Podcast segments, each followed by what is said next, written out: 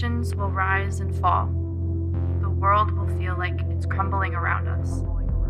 There will be times where we feel unable to carry on. Our most trusted people will hurt us. But God is still in control. God is still good.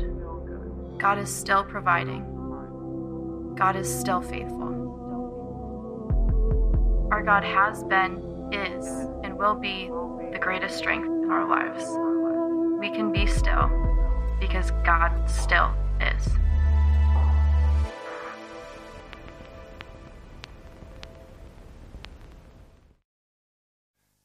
Good morning.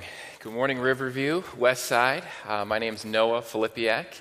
Um, I am a guest here today. For those of you that are also guests, welcome. I know some of you. Uh, I lived in Lansing 15 years. Uh, hey, Frank. Um, and uh, I, I, founded Crossroads Church over in Old Town. I've been friends with Noel Heikkinen for a long time, doing a lot of networking work with church planting. And now I'm planting a church in Grand Rapids called Mosaic Church. And uh, this is my first Sunday away from Mosaic. We're three months old. So I have, it's like if, if you're a parent and you're, you're, you leave your child home alone for the first time. It's a little bit how I feel this morning. So I left my phone down in the front row so that I'm not, uh, you know, checking. Just let the fires blaze. I can't put them out, you know. I'm super thankful to be here. It's really good to be back um, in Lansing and just to be a part of what God's doing here uh, at, at Riverview. So um, we're going to be in Daniel 5 today. And um, we're looking at the story of uh, Belshazzar. And um, can you guys, I'm not sure if my slides are, there they are. Okay, we're good. A little, uh, I'm just a guest, so forgive the forgive the little little bumps. Um, Daniel five, we're looking at the story of Belshazzar and this feast he had. For, this is not a, a, commonly known as much, maybe Bible story that we learn in Sunday school or whatever. We have Shadrach, Meshach, and Abednego, we know them in the fiery furnace. We know Daniel in the lion's den. Uh, but Daniel 5, Belshazzar's feast, Rembrandt made a painting uh, about this story. So this is a famous painting of Rembrandt's, uh, Belshazzar's feast. The great theologian, uh, Johnny Cash, uh, has a song called Belshazzar, which is awesome. Uh, and so look that up on Spotify on your way home. For he was weighed in the balance and found wanting. Uh, his, his kingdom was divided, it couldn't stand. He was weighed in the balance and found wanting. His houses were built upon the sand. That's straight from Scripture. Uh, most of that song by Johnny Cash is straight from what we're going to read here uh, in, in Daniel 5. So, we're going to get started uh, with actually a verse from the end of Daniel 4. You guys would have went over this last week. Uh, but the end of Daniel 4, it ends, and the, the author of Daniel does this on purpose, where uh, he's leading into Daniel 5 with the end of Daniel 4. And uh, it says, Now I, Nebuchadnezzar, this was uh, the, the great king that, that took out Judah, that, that, that the, the, the, the most well known, powerful king of Babylon that we've, we've been reading about throughout the book of Daniel. At the end of his life, uh, he gives praise. Uh, he says, Now I, Nebuchadnezzar, praise and exalt and glorify the king of heaven because everything he does is right and all his ways are just. And those who, and those whose walk, uh, who walk in pride, I'm going to read from here, it's a little easier. And those who walk in pride, he is able to humble. Now, this is not something you think you would hear from a pagan, arrogant king who is an enemy of God's people. But at the end of God's, uh, the end of Nebuchadnezzar's life, he comes around. I mean, he, he humbles himself before God. You, you could say he, he found faith in, in God in the, in the Old Testament sort of way. It's really an amazing story. And, and the end of Daniel 4, it ends on purpose with this line, and those who walk in pride, he is able to humble. God is able to humble. Because it's setting us up for someone who walked in pride. it's setting us up for someone who God had to humble. Now, you got to remember Nebuchadnezzar and Belshazzar, who we're going to read about today, these were the most powerful kings in the ancient world. And when you have power, it is hard to humble yourself. Okay, we, when you think about the ancient kings and queens, modern day world leaders, people that have massive influence in corporations or in politics, it is hard for someone in power to humble themselves. We all have power, though. We all have power. We are all kings and queens of our own lives. We all have a kingdom, the kingdom of Noah. That would be my kingdom, and I am the king of it. And I have to decide what I'm going to do with that crown. And you have to decide what you're going to do with that crown. And if we look at the course of history, particularly in the book of Daniel, we see that power corrupts. We don't like to admit that. But power tends to corrupt. When you get power, you tend to not listen to people around you. When you get power, you tend to think you're always right. And that's what we're going to see with Belshazzar. And if we're honest, we're going to see a lot of ourselves in this story.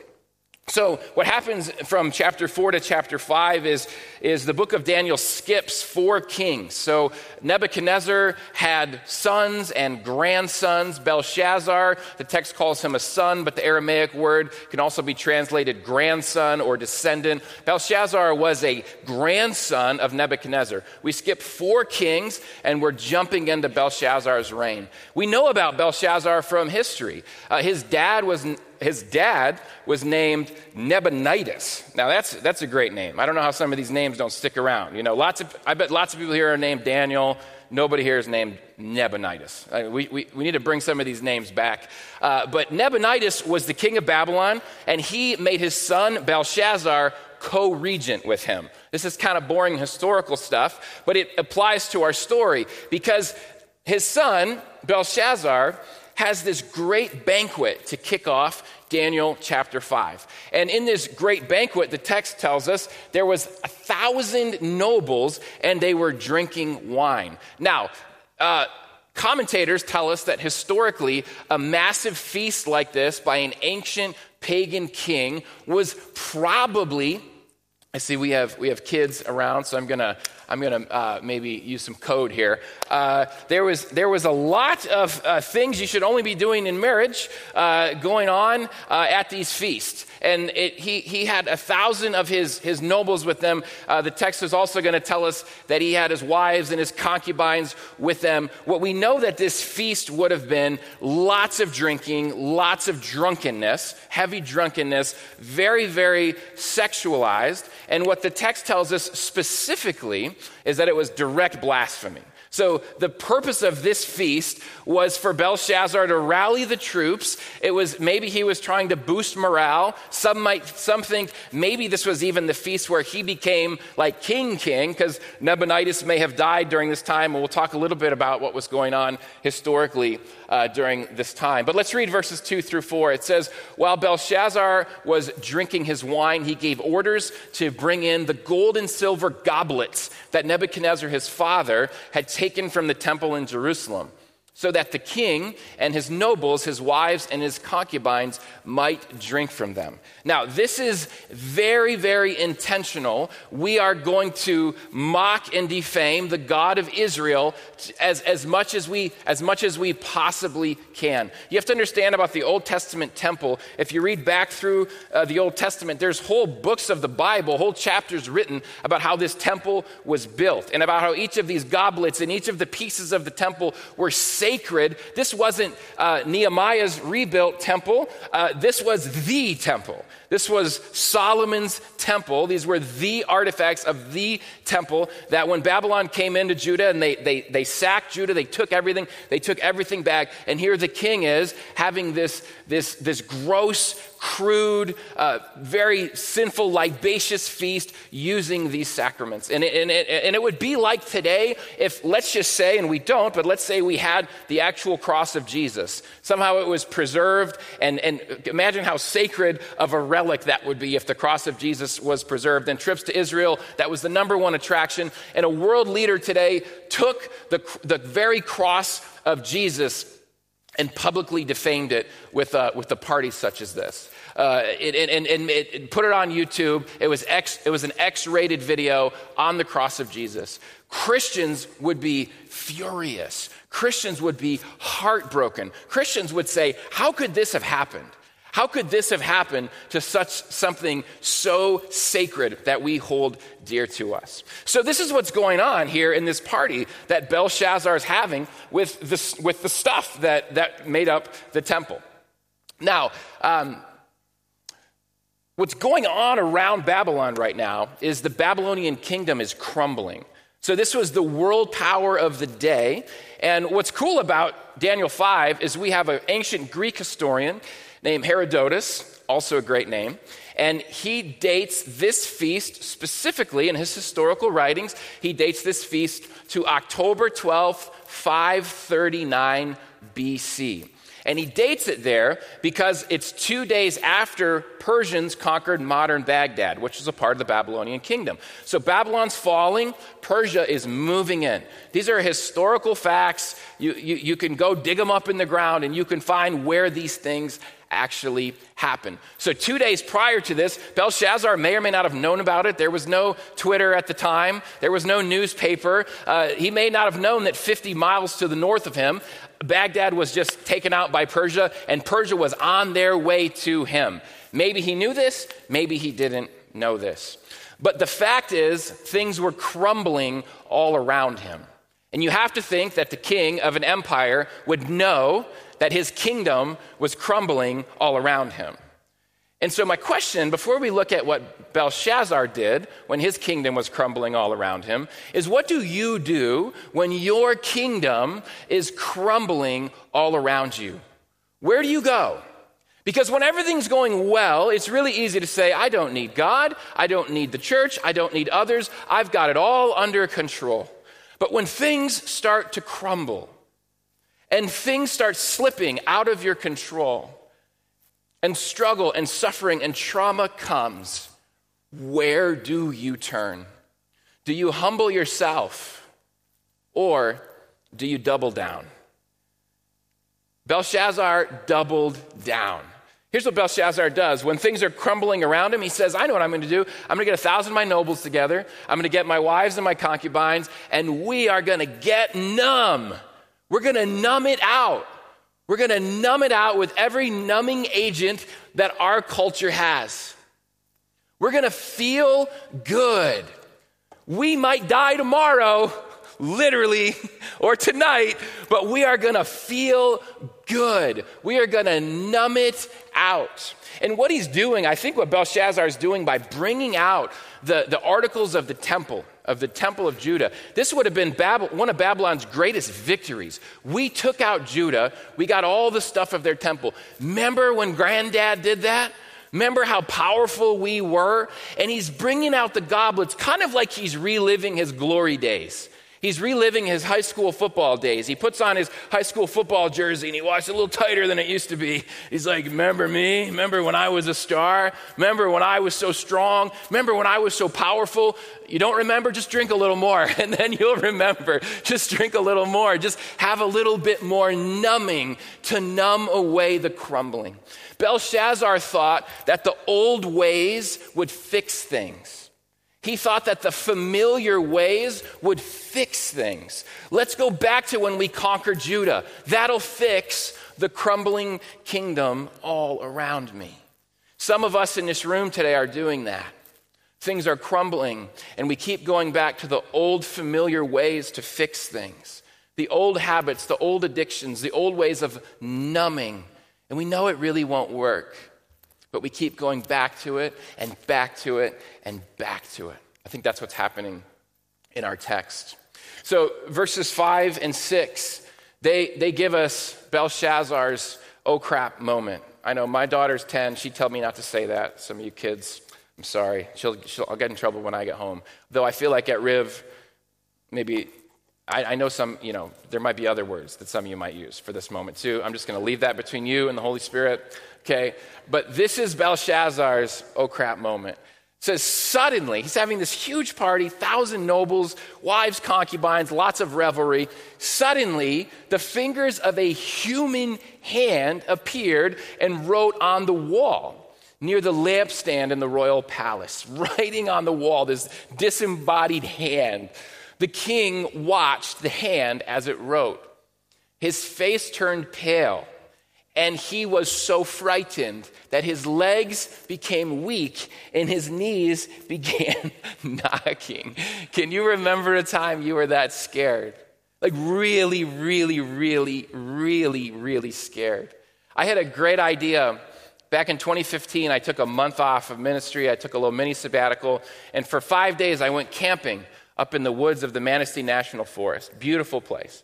I went alone, just me and God. I'm not a huge outdoor person. I did ask a few friends how to be an outdoor person. They gave me some good advice, like put all your food in a cooler and up in a tree far away from your tent to keep the animals away from your tent. I did that. I also was afraid I'd run out of food because I like to eat. And I packed lots of food, lots of trail mix, lots of trail mix. And so much trail mix, it wouldn't all fit in my cooler. So I put some in this little box I had with my cooking stove in it, and then I forgot that it was in there. So I was in the middle of the Manistee National Forest in the middle of the night when it's blacker than blacker than blacker than blacker than black. And I thought it started to rain because I heard this kind of crunchy sound, crunching and pattering. And, and I woke up, and I wear contact lenses. If I took them out, I would be very, very blind. And I woke up in the middle of the night, very, very blind, in the middle of the blackest of blackest of black. It's nice. And there is a bear outside of my tent eating my trail mix, cl- cl- as close as you and I are to, to each other. I was very scared. My knees were knocking, okay? I literally thought, I was to die. Uh, I, I, I was praying, like, God, what do I do? If I, I don't, I, I, I've literally never been more scared uh, in, in my life. And uh, I, I, had bear spray, I had a flashlight, I had glasses. I couldn't find any of them. It was, and there was nobody around. There's nobody around. And I just waited it out. I just waited it out. I figured out the bear is eating something. Just eat that. Don't eat me. You know, just keep eating that. Just fill your stomach. Get filled up. And I just waited out until sunrise, and I slept in my car uh, the rest of the trip, the rest of the camping trip. I did. I did. It was, it, was a, it was very good. It was very good. So, this is what's going on with Belshazzar here. The crap has hit the fan, and he, he's not powerful anymore. The high school football jersey doesn't do anything for him anymore. His power as king doesn't do anything anymore because he's experiencing a power greater than his. He's met an authority greater than his. And our culture tells each of us as individuals, you are the most powerful authority. You dictate what's true. You dictate what's right and what is wrong. And he meets an authority that dictates what's true, an authority that dictates what's right and what's wrong. And he's on the wrong side of things with that authority. We're all going to stand before God someday. Every single person on this planet is going to stand before God someday, and we're going to have a moment like this. This is his moment. It's the oh crap moment. Oh, I was I was wrong. I was wrong, and I'm on the wrong side of judgment. This is a very sobering moment for Belshazzar. So he brings his, his sages and his wise people. We're going to skip those verses. They can't interpret the, they can't interpret this writing on the wall. The queen mother comes in. She says, "Hey, there's this guy Daniel. Daniel's an old man by this time. He's seen a lot. He's seen a lot of kings come and go. All five of those kings, if you include Belshazzar, he's been there in Babylon for those. He's seen a lot. The queen says he can interpret things. He's got the Spirit of God in him. They bring Daniel in to interpret the dream. We're going to skip down to verses 16 and 17. And, uh, not the dream, I'm sorry, I'm getting my Daniel stories mixed up. The wall, the writing on the wall, to interpret the writing. And Belshazzar wants to make a deal with Daniel. And he says, if you can read this writing and tell me what it means, you will be clothed in purple, which is a very royal color, very rare at the time, and have a gold chain placed around your neck, and you will be made the third highest ruler in the kingdom. So, what we have to pause here because what Belshazzar is doing, he's offering relevance to Daniel. If you go back a couple verses, Belshazzar starts this by saying, Oh, aren't you one of those exiles? You're one of those exiles of Judah, insignificant, powerless people. Well, I have offer, I have an offer for you, little exile. You can be the third most powerful person in the kingdom of Babylon. You can have a purple robe. You can have a gold chain around your neck. And I think we have to pause here as Christians in 2022 because the allure of relevance is very strong for us. The pull of relevance is very strong for us. It's not all bad, some of it is. We have to be very careful and discerning. I grew up in the conservative Baptist church. A lot of good things came out of that. I found the gospel there, I found scripture there. like many movements, we can look back and say, there were some things about my upbringing that I'm not proud of. Uh, my church was like one outside of the churches that were doing like rock and roll cassette tape burnings. Anyone, you know, familiar? like the, the, the, the idea that, it, that like, rock and roll is of the devil. Keep the drums out of the church. And literally, like, we're going to burn the cassette tapes and things. We were like one ring outside of that. I had a friend of mine, a good friend from high school. He was a normal guy, played soccer, popular, but he went to a very, very conservative church. And he used to tell me, uh, so I was a youth group kid. I wasn't even I wasn't allowed to listen to secular music when I was in high school. Uh, I, I, was allowed to listen to Christian music and then the oldies because that's what my parents listened to. Somehow that wasn't like, wait, that, hold on, under the boardwalk? That, that's not very that's not very wholesome. Hopefully they were married, right? Hopefully they were married. Uh, that was my upbringing, and Weird Al Yankovic as well. But uh, those are so. But my favorite bands were all Christian bands, and Third Day was my favorite band in high school. My conservative, conservative Baptist friend told me um, drums were from Satan, and any Third Day was satanic music because it had drums in it. Uh, these are things we, rightfully so, are embarrassed of as what we would, we would call ourselves modern, enlightened Christians in 2022. We see those things as actually repelling people from the gospel, right? And so we do things, we make church relevant for people, and that's good. We want church to be relevant for people. But I think sometimes we get really caught with there, there's a pendulum over here. You know what pendulums tend to do? They tend to swing over here. And pendulum swung, and this was kind of early 2000s for me in my early 20s, and I'm getting into ministry. And, and I'm reading books about how to be a cool Christian, really. They're like, here's how to be a cool Christian. Here's how to be relevant to your culture. And I think in our desire to be cool Christians, we, we sometimes take it so far that we forget to speak truth to our culture.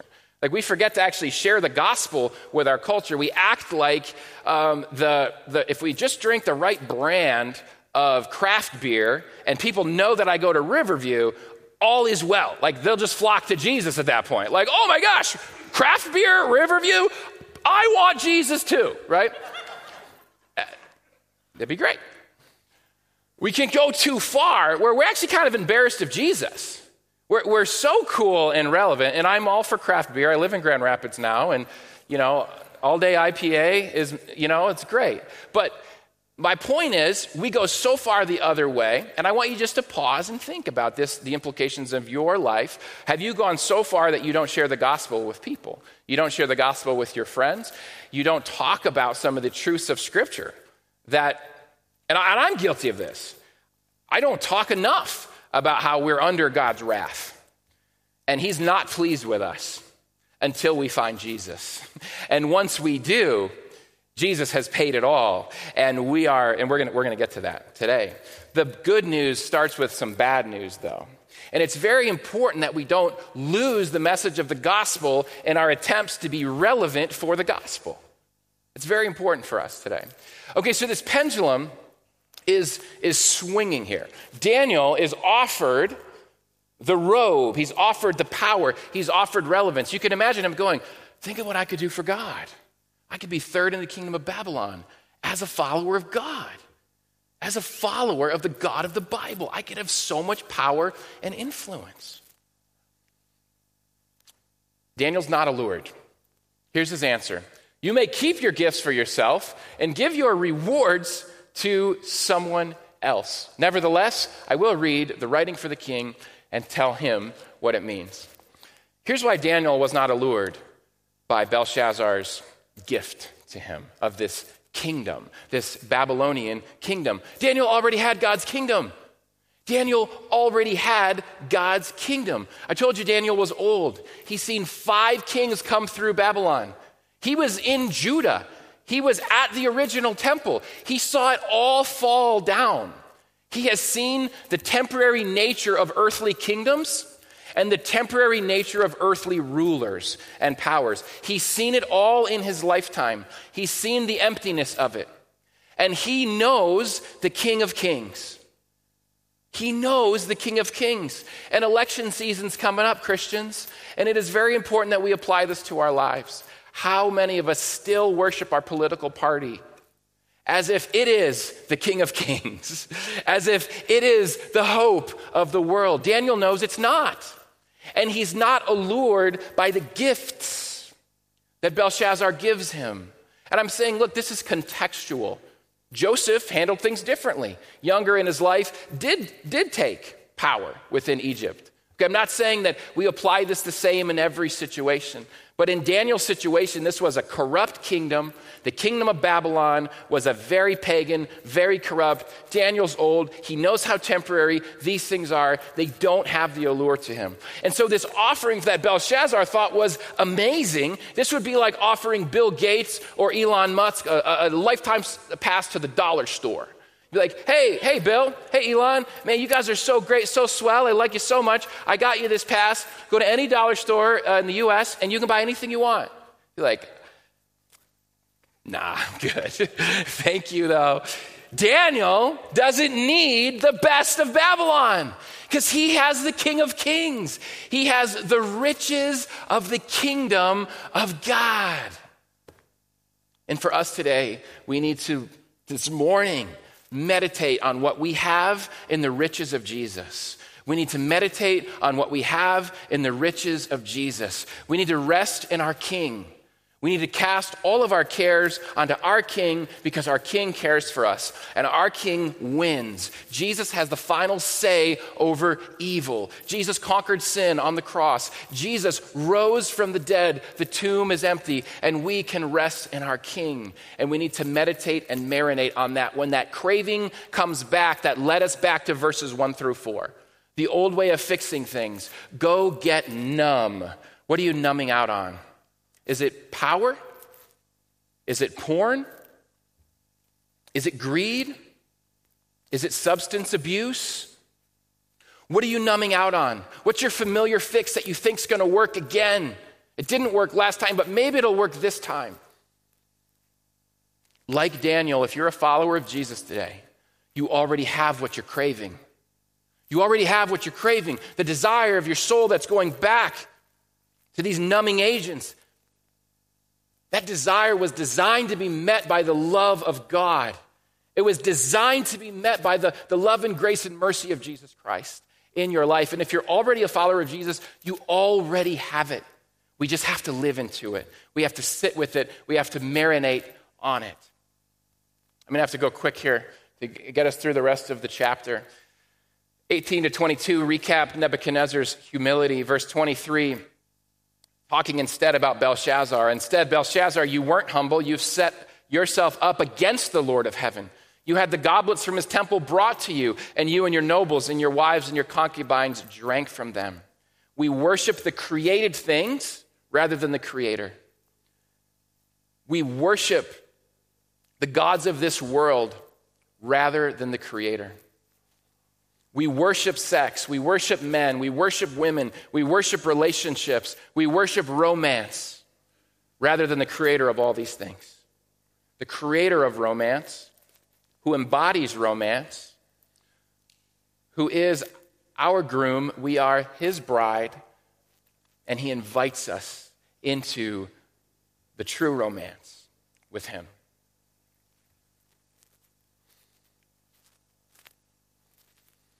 26 and 27, here's what these words mean. So Daniel's going to go through the interpretation of what's written on the wall.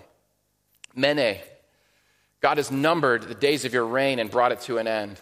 Tekel, you have been weighed on the scales and found wanting. Johnny Cash. These are true for us today. These two lines are true for us today. Number one, God has numbered the days of your reign and brought it to an end. All of our days are numbered. All of our days are numbered. I'm 39. When I was 29, I felt like I'd live a long time. When I was 19, I thought I would never die. Um, those of you that are 49, 59, 69, 79, 89, you know it doesn't work that way. This, this week, uh, a classmate of mine from high school died. I just saw it on Facebook. And not a close friend, but an acquaintance from high school. We had classes together, we were friendly. and I was observing the not. Uh, I I don't back then didn't seem like a believer. I don't know. Most of my high school classmates not believers. I was noticing the comments underneath the Facebook post from my, my friends from high school, my non believer friends. Things like, this was a, a, friend posting about the friend, mourning the loss of one of their close friends. And uh, high school classmate said, sending thoughts your way, heart emoji. Positive vibes your way. Positive vibes? That's all you got? I just died. My loved one just died. You got positive vibes to send me? What? I mean, we might be wrong about all this, but at least we got a shot, right? Like we, we're like, I'm going to pray for you. Like, I think there's a good chance there's a God of the universe, and and we need Him. I could, I got an answer for this. I have hope. I have something to hold on to. Positive vibes. Our days are numbered. Number one, our days are numbered. We are not going to live forever. We live in a culture that tells us we're going to live forever. We live in a culture that tells us when things are crumbling, go back to the party. Positive vibes, let's go get drunk. Positive vibes, let's go numb out. More Netflix. More, more, more, more. Back to verses one through four. That's how we answer number one. Number two, you've been weighed on the scales and found wanting. These are the scales of judgment. Belshazzar didn't measure up. God's perfection, Belshazzar's here. You didn't do enough, Belshazzar. You didn't do enough. They're found wanting. There's not enough here. There's not enough here. Here's the truth about the story of humanity. This is Romans 2, verse 5. We're now we skipped ahead to the New Testament now. Now we're looking at Jesus and the cross, post Jesus, salvation, the invitation to you and to me. We've all been put on the scales of judgment. And guess what? We've all been found wanting. Belshazzar didn't do enough, and I haven't done enough, and you haven't done enough.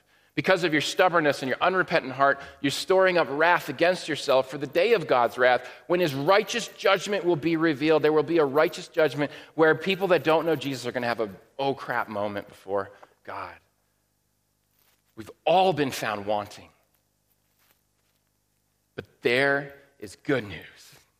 Belshazzar couldn't do enough. You can't do enough. I can't do enough.